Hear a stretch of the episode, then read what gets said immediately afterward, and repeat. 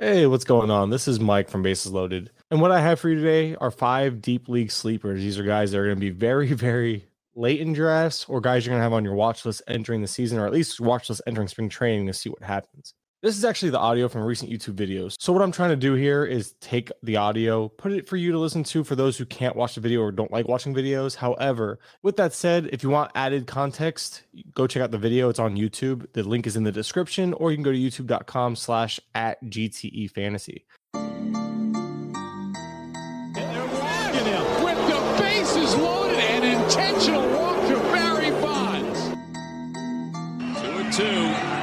Bases loaded and one out.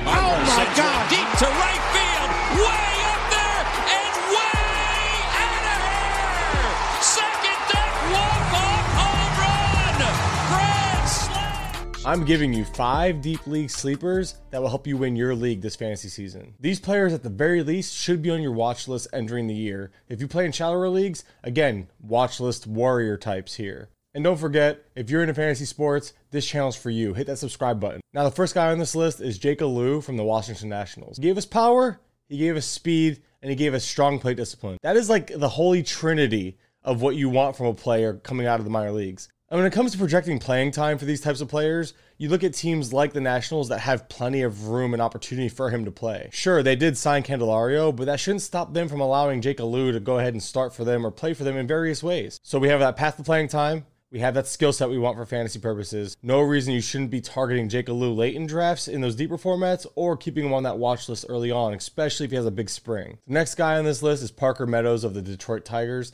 Now, this is another guy that checks all those boxes. He's on the 40 man, has a path to playing time on this team. Not to mention, he has a fantasy viable skill set. Meadows at double A last year took a big step forward. We saw him improve his plate discipline while flashing a power speed combination that we really like in fantasy circles. Part of what's encouraging here is the fact that the Tigers made no real offseason moves right now to block him, and they DFA'd a number of players from last year's roster. But one of the biggest things that play in Parker Meadows' favor is we saw last year how aggressive the Tigers were with prospects coming out of spring. Riley Greene was going to break camp before that injury. Torkelson did break camp. Meadows has nothing left to prove in double A, so we'll see if they start him in AAA or if a strong spring can bolt him into the starting lineup. And let's be honest, the Tigers have no real reason to hold him back if he shows out in spring training. The next player on this list is one of my personal favorites on this list. It's Joey Ortiz of the Orioles. Now, they did go out of their way to sign Adam Frazier, so this might be a little bit of a road blockage there for Ortiz, but we know what Frazier is at this point. As of right now, I think Frazier is going to start for this team. Ramon Urias is going to probably move off of third base, be more of a utility type. That's what they've already said. However, Ortiz offers upside and strong potential in this infield mix, and he could mix in sooner than later. Considering the Orioles are in this mode of they could win now or they could at least compete now, if Ortiz gives them the best opportunity to do that, there's no way I see Adam Frazier being a road blockage to him producing. Ortiz was able to make it to AAA last year and continue producing there, so this leaves little left to prove in the minors. He hit 19 home runs and 35 doubles, so that shows that there is potential for more power there, especially if those doubles can turn into home runs at the big league level. Further suggesting that there's power, the ISO's been at least 221 or better in two of his last three stops. And the cherry on top, Ortiz stole a few bases last year. He stole 8 out of 10 attempts. So we have power, potential for speed, and a clear path to playing time given their current options, especially again, I don't think Frazier's good enough to hold him back for a long period of time. The next guy here plays for the Tampa Bay Rays. He has third base eligibility, which is nice, and he could find his way into multi position eligibility as they move Brandon Lowe over to first base. At least that's the rumor. Not to mention, second base kind of has an opening. I see Curtis Mead really factoring in here. He's another one of those guys. First off, he's a Rays product, so I always trust the Rays system when it comes to producing players. But he also has that holy trinity. I like to call it the holy trinity of fantasy solid plate discipline, power, and speed. He flashed it all last year and has nothing left to prove in the minor leagues. I'd be very surprised he doesn't break camp with this team unless he really underproduces in spring.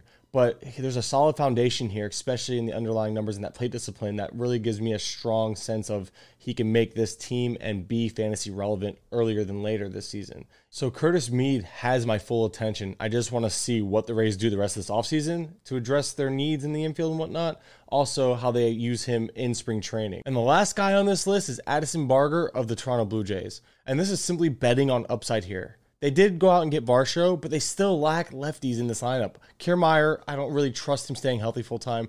Not to mention, there's a clear need for a middle infielder here. I don't think that Whit Merrifield is the answer. I know we saw Whit come alive late in the season, so he's going to get a shot. But Barger is another guy that just has nothing left to prove in the minors. And it's a great team. Regardless of where he hits in this lineup, you want a part of this lineup. I think Barger can push his way onto the starting roster sooner than later, especially given the power potential and all the growth we saw last year. We just saw great production last season, and there's no reason to think that that can't carry over to the majors in some form or fashion. Again, if we can see him produce early on in the minor league season or in spring training, I think Barger is one of the higher upside picks here, but again, it's a team that is a little harder to break that opening day lineup. So in deeper formats, some of these guys are being drafted this year. In Dynasty and all that, these are guys I'd really want. But in shallower formats, these are what I call your watch list warriors. These are guys you put on your watch list, wait, set, set them there, forget them. These are guys you simply just put on your watch list and see what happens. But I really hope you enjoyed this list. I'm going to drop a couple more of these. And don't forget to like and subscribe on your way out. It goes a long way. It's greatly appreciated. And until next time, I'll talk to you soon.